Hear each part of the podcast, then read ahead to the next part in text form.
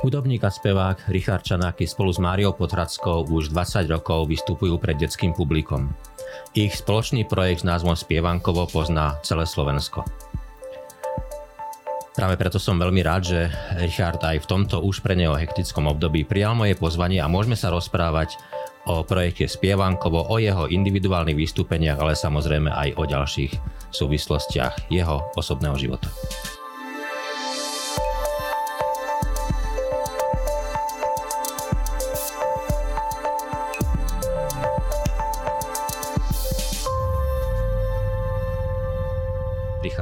Nás. Ďakujem pekne za pozvanie. Veľmi pekne ďakujem, že si si našiel čas. Viem, že toto obdobie je už pre teba hektické a už, už e, sa pripravuješ na rôzne vystúpenia, ktorých nie je málo a možno práve to je ten čas tých mm, na, na, nakopenia tých vystúpení a povinností, takže ešte raz veľmi pekne ďakujem, že si tu. Um, ja si spomínam pred, pred rokmi a rokmi, nechcem, aby to vyznelo, že sme tu starí páni, ale predsa je to už zo pár rokov späť, keď Mária Potracká spievala v skupine Atlanta, ty si ako spevák s gitarou vystupoval individuálne a bola to éra, alebo generácia, silná generácia takých tých E, nerád používam v tejto súvislosti slovo gospelových skupín, lebo gospel je predsa len trošku iný žaner, ale tej mládežnickej kresťanskej hudby Atlanta bol pojem, bola to legenda, ty takisto si bol veľmi, veľmi obľúbený, bol si My pojem. kompromis. E, áno, e, s kompromisom. Um, a potom ma prekvapilo, keď som zachytil správu, že, že začínate spoločne vystupovať pod názvom Spievankovo a a je to, bolo to veľmi milé prekvapenie, pretože tie vystúpenia sú úžasné a je to už 20 rokov. Takže mm. začneme tým, ako vlastne začali tieto vystúpenia. Ako ste sa od, od niečoho celkom iného dostali mm. k tejto, tejto oblasti? No vlastne vzniklo to veľmi tak prirodzene, lebo mali sme malé deti, teda Mária zo svoj, vo svojej rodinke a vo svojej. A prišla vlastne taká taká, taká požiadavka od jednej našej kamarátky, ktorá hľadala nejaké základné tie detské pesničky pokope, že by, lebo každý poznal tie detské pesničky, ale neboli nikde nahraté. Hmm. Tak ona nás oslovila, že keď hráme a ja som mal také začínajúce nahrávacie štúdio, že či by sme nedali dokopy nejaké pesničky uh, na gitare len tak jednoduché, tak sme vlastne no, akože súhlasili, dali sme dokopy celý nejaký repertoár, nahrali sme to, vlastne chceli sme to nahrať len tak jednoducho a potom náš jeden kamarát z takého väčšieho štúdia vydavateľstva nás oslovil, že či by sme to nechceli nahrať tam, že však vydáme, tak vydajme nejakých 500 kusov len tak, že pri najhoršom sa to rozdá. a tak sme to nahrali, no a mm, tých 500 kusov zmizlo hneď okamžite a potom ďalších 500 kusov a ďalších 500 kusov, takže zmizlo to všetko veľmi rýchlo. A potom zrazu, keď už tí ľudia mali tie pesničky, tak oni si postupne vlastne vždy to bol taký dopyt od ľudí, že pýtali si ďalšie piesne a, a zrazu prišla ponuka, aby sme prišli tie pesničky zahrať do nejakého materského centra. Neviem, či to nebolo náhodou v Karlovej vsi. A vtedy sa vôbec rozbiehali tie materské centra po celom Slovensku, čiže potom následne sme chodili po mnohých týchto materských hmm. centrách a otvárali sme ich. Ale čiže čakal nás aj tento prvý koncert ešte, no a Mária si tak povedala, že čak nech tam nestojíme len tak a tak, že rýchlo vymyslela nejaké také základné choreografie, dali sme dokopy nejakú aparatúru, vlastne boli sme ešte bez kostýmov, ani názov spievankovo neexistoval, boli, my sme si viackrát tam tie názvy vymýšľali, už sme boli aj Lála, uh, neviem, čo som bol ja, potom, uh, alebo Mária Ríško. A, no a vlastne na tom prvom koncerte um, to bolo tak, že ja som vzadu stál s gitarou, tie mikrofóny na stojanoch, všetko nakáblované a Mária sa tam snažila s detičkami do kolečka niečo, nejaké tan- tančeky, jeden mikrofón v ruke No a vlastne takto sa to rozbiehalo a potom ja som ešte predtým, než som šiel než som si spravil vysokú školu, maturitu na vojenčinu, tak ako prvé moje vy, vyučenie alebo moje vzdelanie bolo inštalatér. A keďže som ako inštalatér poznal monterky, tak mm-hmm. hovorím, že však mohli by sme mať aj nejaké e, farebné kostýmy, že však v tých, tých monteriek je kopec rôznych farieb. Tak Mária išla a doniesla zelené a červené, číslo 50, to, to bolo tak to dvakrát na ňu. To bolo naše prvé kostýmy, odstrihlo sa to, nacapali detičky ruky, urobila sa nejaká grafika, namaloval sa tam vláčik a už sme mali kostýmy, lebo, ale, ale vlastne v tej dobe bolo krásne to, že nebola žiadna konkurencia, a nebol stres na mhm, to mm-hmm. sa niekomu vyrovnať, podobať. My sme si to tvorili v, v, v tom takom absolútne bezstresovom čase, bez tlaku. Sme si chodili po týchto chodili sme si po týchto koncertoch a hrávali sme a postupne, postupne vlastne vznikali aj tie choreografie lepšie, lepšie. Potom sme zistili, že vlastne keď Mária drží v jednej ruke mikrofón a spieva pesničku Takto letia vtáci, tak vlastne detičky, keď to videli, tak tiež jedna ručička tak bližšie na telíčko, ako, akože mikrofón a iba s jednou rukou mávali krydielkami. Tak sme vedeli, že sa musíme nejak uh, zbaviť tých uh, mikrofónov s káblami. Tak vlastne tým sa začala vyvieť tá technika, že sme išli na bezšnurové mikrofóny a viac a viac. Ja som sa dosť dlho držal v ústraní, lebo mi to nebolo také úplne prirodzené s tými detičkami pracovať. No ale Mária chcela, aby som sa viac a viac zapájal, tak vlastne postupne a tak postupne vlastne vznikla aj moja postava, že zahrajko a vlastne ukreujem, dá sa povedať, že do dnes. ten, ten úvod vlastne nebol taký, že ste si povedali, ideme, ten, toto bude náš projekt a rozbehneme ho, ale bola to postupnosť krokov na objednávku. Jasné, Mária robila v nejakej firme, ja som robil v slovenskom rozhlase, každý sme mali svoje zamestnania a občasné koncertíky, čiže to vôbec nebol projekt. To, bolo, to, malo, to malo v podstate skončiť tým CDčkom pre mamičky, že aby mm. mali pokopy, pokopy pesničky, Ped nám spadla, prší, prší. No a vlastne takto sa to potom rozbiehalo, uh, začali nás volávať na tie koncerty, až sa nám miniali dni dovolen, dovoleniek v práci, tak museli sme sa rozhodnúť, že či alebo či ísť vôbec do toho. Tak sme urobili ten risk, že sme odišli zo svojich zamestnaní a vlastne to funguje to doteraz. Našiel si v tom to, čo ťa naplňa? Čo ťa baví a naplňa zároveň? Ja to v podstate objavujem dodnes, lebo mm-hmm. ja som... To vôbec nebol, že cieľ a splniť si sen. Uh, to, bolo, to bolo úplne, že ako keď uh, som sa to v tom ocitol a musel som sa vlastne adaptovať a stále som skúmal, či je to naozaj to, čo chcem. Ale mňa to bavilo. Ja, som, ja, ja by som bol asi inak kolotočár, mňa strašne baví cestovať a dodnes ja viem urobiť Košice na otočku aj s koncertom, takže ja to veľmi milujem cestovanie. Takže to mi veľmi vyhovovalo. To, že sme boli za každým inde, na inom mieste, s inými ľuďmi, s inými deťmi proste, že v iných prostrediach a to je pre mňa dodnes fascinujúce. Naozaj, že ja sa teším, jak malé decko, že idem na výlet. Tak to je, takže ja sa, v tom, ja sa v tom naozaj nachádzam. A práve včera sme točili také, také vianočné videjka a no, taký malý chlapček sa ma pýta, a tak filozofoval, on ešte chodí do škôlky a hovorí, že, že, že deti vlastne nevedia, že ja, ja som ako, že keď ma vidia v kostýme, že to som ako zahrajko, ale že ja som, ako, ja som v skutočnosti ujo. A ja mu hovorím, no, no pozri, dobre, ale ja som naozaj sný zahrajko. No nie si, lebo akože ty si veď ujo. Ja hovorím, no počkaj, čím chceš byť? No, že hasičom. No vidíš to, ale teraz keby som na teba dal hasičské oblečenie, nebudeš hasičom že? No, no to pochopil. Ja hovorím, no najprv tú túžbu musíš mať v srdiečku, najprv vznikne ten hasič ako keby v tebe a pôjdeš za tým. Tým si vlastne trošku protirečím, lebo ja som sa tým zahrajkom stal postupne, ale už niečo bolo vo mne, čo, som, čo vo mne vlastne ten zahrajko objavil. Tú, tú, tú hravosť, e, vlastne môj tatino celý život bol obrovský v zahrajkom. Myslím mm-hmm. si, že toto som zdedil po ňom. Takže vlastne ja síce, ja sa vyzlečem z toho zeleného kostýmu, ale ľudia, čo ma poznajú, tak vedia, že, že to je môj charakter alebo moja taká prirodzená identita. Takže len sa to ocitlo v tej roli zahrajka. Hm. Tak sme takto filozofovali s tým. Detské publikum je špecifické a nedá sa oklamať. Mm-hmm predpokladám, ja som to nikdy nerobil a predpokladám, že proste neoklameš to. Nakoľko je náročné to detské publikum? Nakoľko v porovnaní povedzme s publikum dospelým, to detské publikum, nakoľko to je pre teba ako pre, pre e, speváka, hudobníka, tvorcu náročné?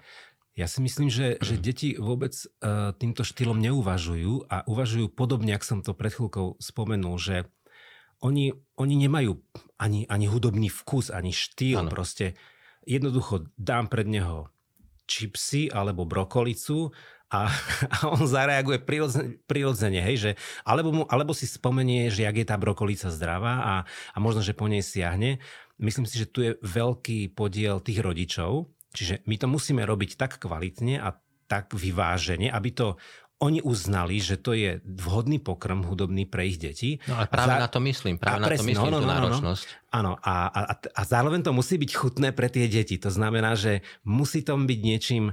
Uh, ten, ten, ten detský divák je úžasný v tom, že to je veľmi bleskový detektor toho, že či to robíme dobre alebo zle. Pretože ja po desiatich minútach buď tie deti začnem strácať, hm. v zmysle, že ich pozornosti, už ich to nebaví, začnú sa omíňať, alebo prejde 3 čtvrte hodina programu a oni majú otvorené oči, ústa a sú v nemom úžasy, že čo všetko sa deje, že tú vnútornú energiu a tam ja musím uveriť v sám v seba na tom momentálnom, tej, tej danej, v tom danom okamihu, že v tej chvíli som tam naozaj ten zahrajko, lebo oni vtedy veria v tú bytosť, ktorú videli predtým v tej rozprávke alebo v nejakom klipe, alebo že zrazu prišiel ten živý zahrajko. Oni si to veľmi overujú, že dotýkajú sa nás, že či sme to naozaj my a kontrolujú proste, že, že oni, to, to je úžasné, akože toto zažívať s deťmi, takže tam každý jeden koncert je uh, také prečistenie si aj motivov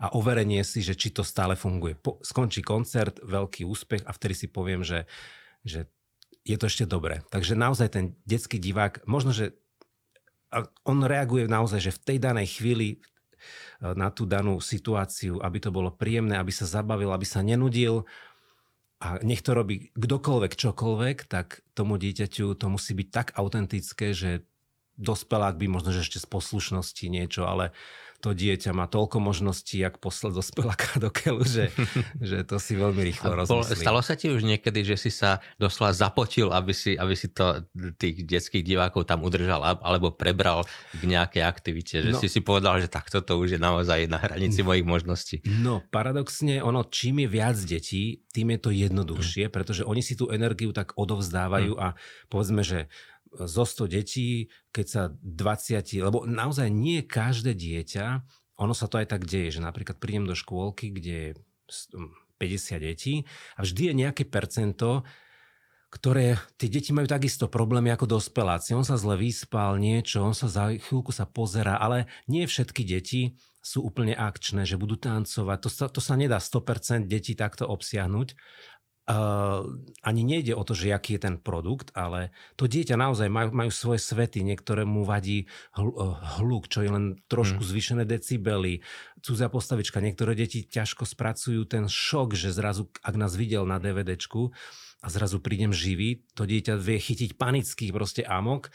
Čiže všelijaké sú tie detičky a, a vlastne, uh, čo som chcel povedať, že Uh, ja som sa pýtal na to, že či si sa zapotil. Áno, áno, áno. Či to, si už áno, bol áno, na jasné, hraniciach jasné. svojich možností. No a detské oslavy, to sú presne tohto špecifikum, lebo detské oslavy, tam je povedzme, že 5-10 detí. Uh-huh. A tam chytiť to percento, tam je to najnáročnejšie. A to je najhoršie, čo môže byť, lebo niekedy to väčšinou ten oslavenec on to tak potiahne. To sú väčšinou, väčšinou si nás volajú rodičia takí, že tie deti sú naozaj na nás namotané a vie to potiahnuť aj jeden. On, on dokáže aj hodinu v kuse s nami ísť, no ale keby si, alebo niekedy sa zapoja aj tí dospeláci, ale stalo sa nám raz, ale to sa, to sa mi stalo fakt len raz v živote za 20 rokov, že na detskej oslave v, v, v, tak, v tej indoorovej herni, kde boli všelijaké skákacie hrady a veľmi také nebol tam ideálny plac, akože architektonický, mm-hmm. že nebolo to také, také, také ani divadelné, ani také domáce a tí deti tam boli ohúrené z tých všetkých skákacích atrakcií, tak vtedy to bolo naozaj, že um, vlastne tieto koncerty robím aj so svojou priateľkou, čo sme ako Zahrajko a Miška Eliška, tak sme si to tak sami ako keby odohrali. To bol akože naozaj taký, taký, ťaž, taký, ťažký, taký, taký ťažký koncert. No. Raz, raz som zažil, že deti mali tendenciu ako keby na týchto oslavách, že najhoršie je, keď, to už si dávame na to pozor, že keď prídu gratulanti toho oslávenca a keď mu zagratulujú ešte pred našim koncertom a on už má rozbalené darčeky, mm-hmm. tak to je tiež veľmi ťažká konkurencia. Čiže už si dávame majú pozor. darčeky. Áno, lebo tak si dávame pozor, aby mu gratulovali, že my to, my to vieme celý ten program tak situovať, tak o, spraviť, aby na záver bola vlastne tá gratulácia, potom sa rozbalia darčeky, priniesie sa torta a to je vlastne ten vrchol toho koncertu, my sa stiahneme a zabava pokračuje. Ale keď sa to zle otočí, treba to všetko načasovať, no tak už ale máme skúsenosti, aby k takým chvíľam nedochádzalo. Ty si to už naznačil, vystupujete s Máriou ako spievankou, uh-huh. vystupuješ individuálne, respektíve aj s tvojou uh-huh. partnerkou súčasnou. Za 20 rokov máš to spočítané, že koľko dokopy všetkých aspoň zhruba vystúpení si absolvoval? Fúha. Či ani no, si to nerátal? Nerátal. Ono, ono počas roku je v priemere, ja si myslím, že robíme takých 200 koncertov plus minus, lebo sú mesiace, napríklad aj teraz, že aj cez 25 koncertov, hej, mm-hmm. že robím uh, mesačne, alebo 20. Sú to aj menšie akcie, väčšie akcie, uh, tak uh, neviem koľko, by, muselo by sa to tak nejak celé spriemerovať, ale no, akože bude to dosť, veľa. Dosť, bude to veľa hej. ty vystupuješ, alebo tieto, tieto, všetky tieto vystúpenia sú pre deti v predškolskom veku, mm. alebo väčšinou, ty to upresníš. Je to zámer držať si túto hranicu, to špecificky pre túto vekovú kategóriu? Aj zámer, aj také, mm, každý sa musí nájsť v tom, že čo mu naozaj vyhovuje. Mm. Mne vyhovuje ten, ten detský vek toho rozprávkova, toho, kde fungujú zázraky, kde sa dá, dá tie zázraky vyrábať a deti im veria. Čiže potom už tie staršie deti, už, už je to náročnejšie držať takýto trend alebo takúto filozofiu toho programu. Sú tu interpreti detskí, ktorí sa venujú tomu väčšie, vyššiemu ano, veku. A my práve máme radi tento predškolský vek. Tam je to ešte také, také čarovné, také zázračné a tí deti, aj my sa vlastne v, ako keby vkrádame alebo áno, vchádzame do toho detského sveta. Ale práve to je možno dobre na tom, že rôzni interpreti pre rôzne vekové mm-hmm. kategórie a tým pádom sú, sú pokryté tie detské svety vlastne áno. všetky. Um, ak dovolíš, tak teraz odbočíme trošku od projektov, na záver sa k tomu vrátim a k vystúpení a dovolím si trošku načetnúť tvoj osobný príbeh. Mm-hmm. Mnohí ťa poznajú, alebo ktorí ťa poznajú, ťa poznajú ako veriaceho človeka, ktorý, ktorý sa hlásiš k viere, k, k kresťanstvu a zároveň ale máš svoj osobný príbeh. V tom príbehu tvojom si zažil viaceré nuancy, viaceré situácie, v ktorých si narazil na, na rôzne reakcie, ktoré možno boli pre teba nepríjemné, bolestivé, možno priniesli sklamanie a ak smiem, tak použijem tvoje vyjadrenie, keď som ťa oslovil s pozvaním do tejto relácie, tak e, si spomenul, že, že keď som sa vrátil ku kulturistike, tak som stratil čas priateľov, potom keď, e, keď si si dal tetovačky, tak ďalšiu časť priateľa. Nakoniec, keď, keď e, to tvoje manželstvo nevyšlo podľa predstav a nastal rozvod, a tak, že si stratil zvyšok priateľov kresťanských.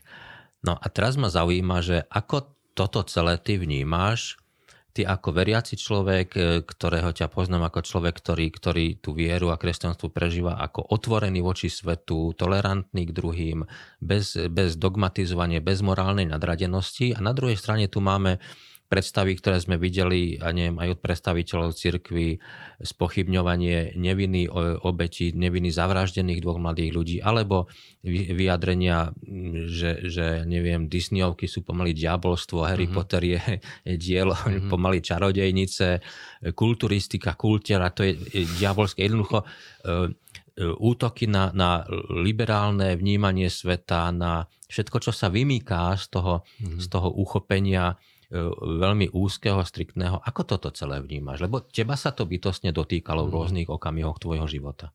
No, to, toto je naozaj niekedy ešte také tragikomické.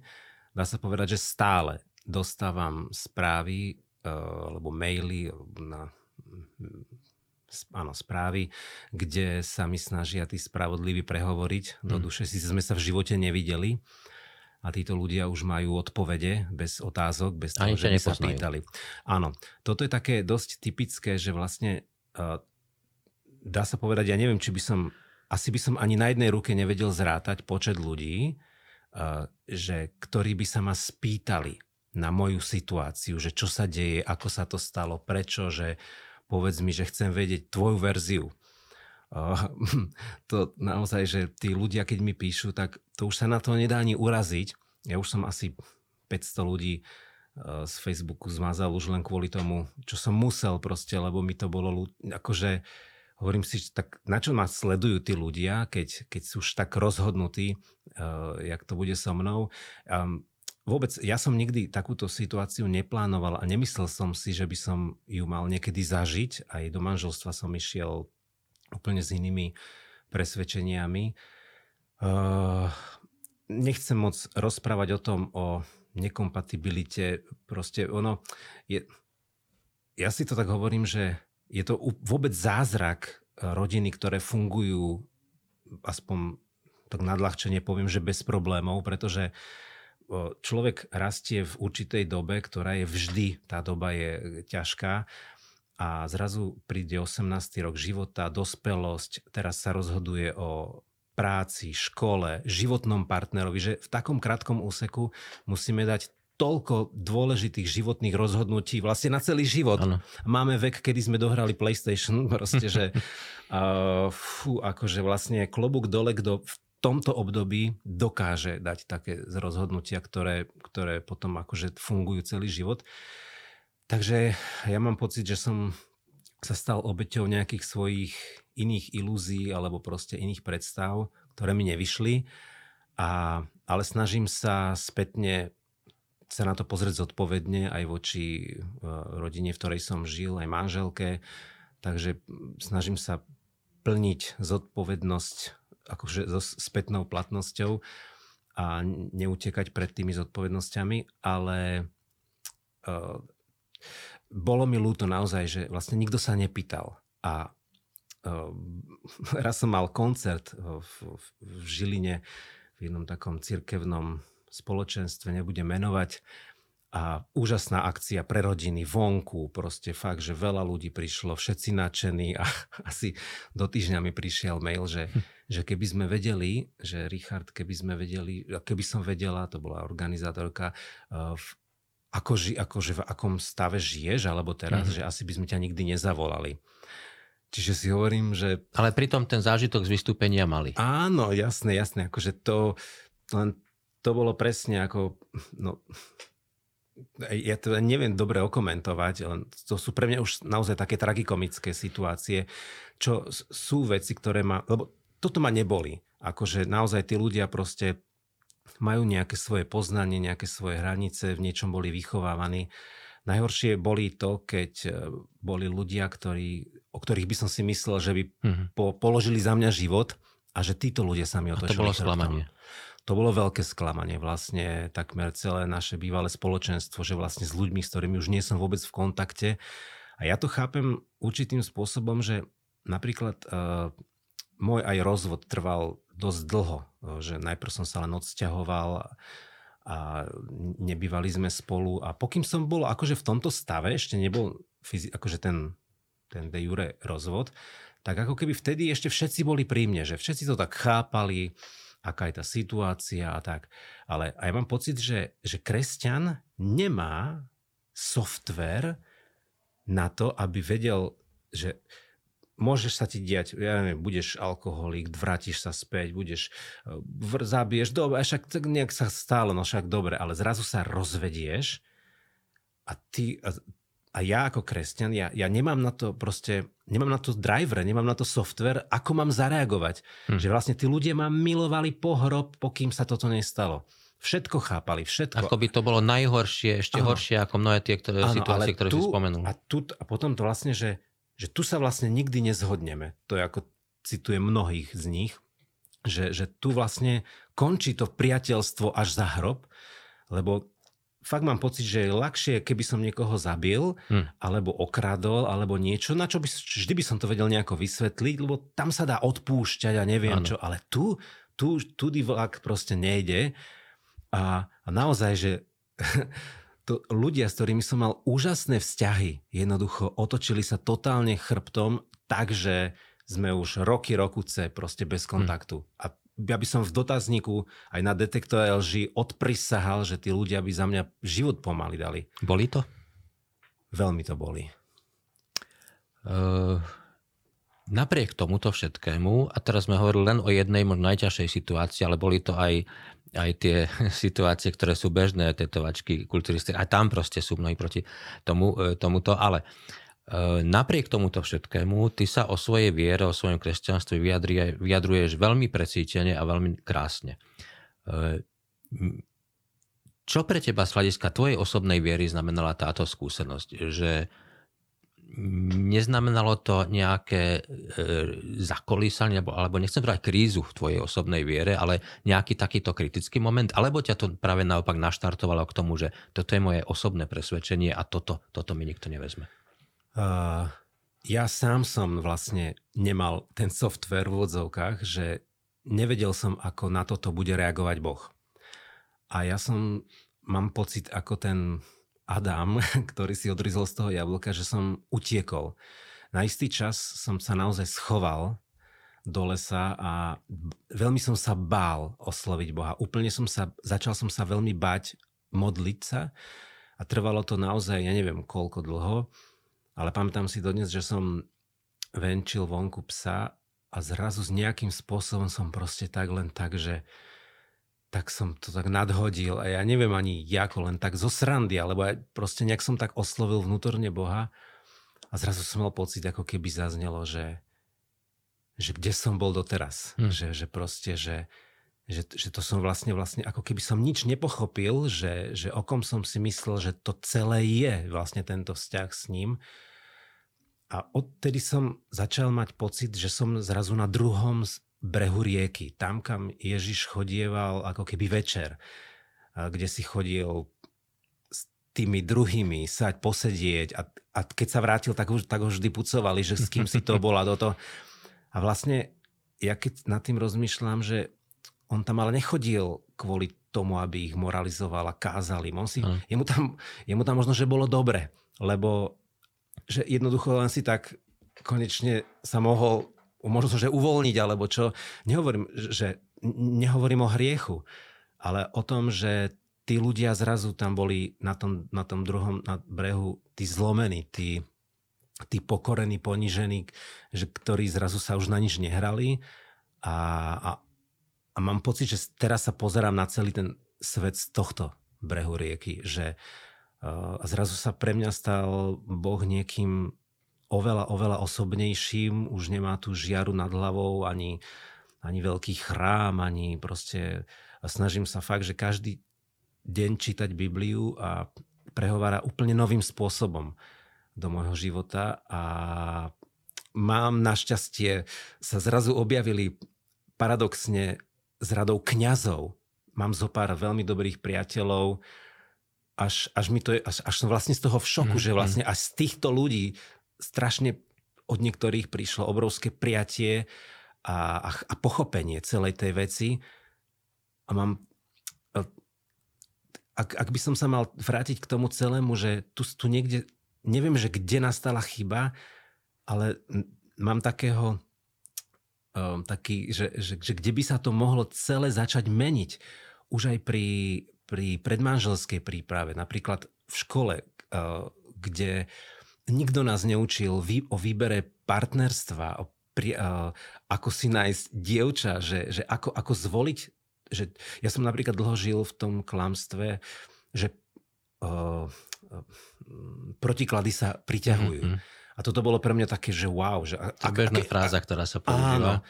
A ja, si, ja som potom vlastne, ja som dokončil si tú vetu, že priťahujú, ale nikdy nespoja. Hm. Že proste to je magnety, ktoré ako, alebo keď sa spoja, tak, tak môže nastať katastrofa. No a, a potom už ide o to, že jak, jak to uhrať, aby bolo čo najmenej bolesti a zranenia.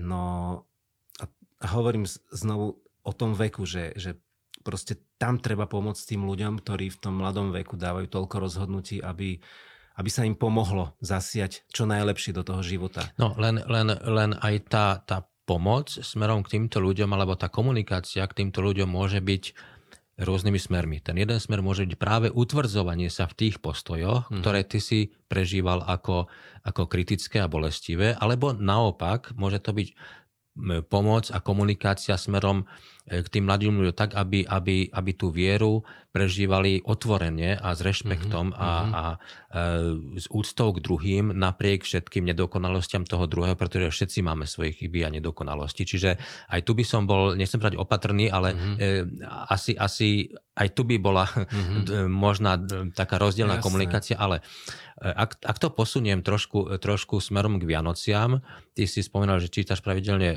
Bibliu a, a vlastne vo svojom vnútri komunikuješ tieto veci. Čo pre teba znamená e, narodenie Ježiša z Nazareta a ako to ty čítaš, tento príbeh, pretože na jednej strane e, ty si spomenul chrám a tak ďalej, veľký chrám, mm-hmm. máme tu romantizujúce obrazy Ježiško v jasličkách a tak ďalej. Na druhej strane ale ten príbeh bol veľmi drsný a veľmi tvrdý. Vyvražďovanie malých detí, mm-hmm. útek, boli to vlastne rodina emigrantská, imigrantská niekde v Egypte, potom sa vrátili do neistoty. Ten príbeh bol veľmi tvrdý a má, má viac vrstiev nadčasových odkazov. Čo pre teba znamená narodenie Ježiša z Nazareta. Hmm. Ja mám pocit, že každý rok niečo iné. Hmm. Že ako keby listoval vo mne a bilancoval vždy ten rok za mnou. Um, toto sú tiež veľmi zaujímavé myšlienky a áno, že um, ja, um, mne vlastne tento rok uh, zomrel tatino uh, a Čiže napriek tomu, jak je to, jak je to, jak je to krásny sviatok, vlastne je z toho cítiť to utrpenie a tú bolesť, že ktorá vlastne príde, lebo my už vieme, ako to, ako to ďalej pokračovalo a pre mňa, pre mňa to je zvlášť aj tento rok, to asi bude veľmi bolestivé, mm. že znovu, že vlastne, ale ja ja strašne očakávam od každých tých Vianoc, že Boh sa nejak stotožní so mnou. Že, že budem cítiť tu jeho priazeň, to jeho pochopenie. To, čo som začal prežívať aj po tom rozvode. Že o, ja mám tužbu práve tie Vianoce a mám pocit, že ich natiahujem do toho celého roku, toho jeho príchodu, toho, tej jeho snahy dorásť do mňa že prichádza ako maličký a aby som, aby som mu v zásade nemal čo vytknúť, aby on, on sa tým síce asi pravdepodobne alibisticky nebude oháňať, ale že je to pre mňa také svedectvo, že prišiel ako bezmocný, ktorý rástol popri mne, že ja môžem vnímať jeho život a túžim, aby on, aby som uveril, uveril naozaj tomu, že prišiel kvôli mne. Pre mňa je to niekedy aj ten zápas, že niekedy mám pocit, že ma strašne ignoruje, že, že, že dopúšťa toľko bolesti v živote, že, že si hovorím, že to už niekedy sa nedá proste mm. zvládnuť.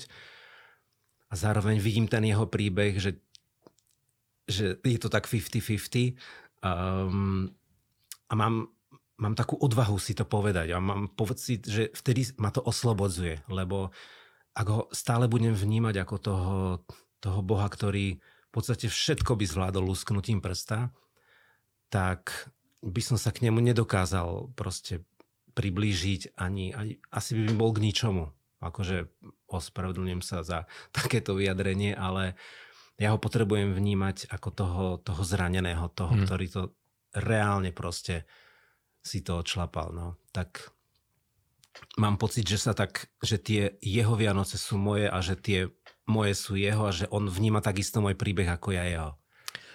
Celkom na záver e, tejto našej nelahkej debaty sa vrátim ešte k spievanku, e, spievankovu no. a k Zahrajkovi a k týmto vystúpeniam. 20 rokov je dlhá doba, určite veľmi krásna, keby si ju mal tak rekapitulovať. A čo ti dalo tých 20 rokov? Čomu ťa naučilo tých 20 rokov vystúpení pred deťmi? Hmm.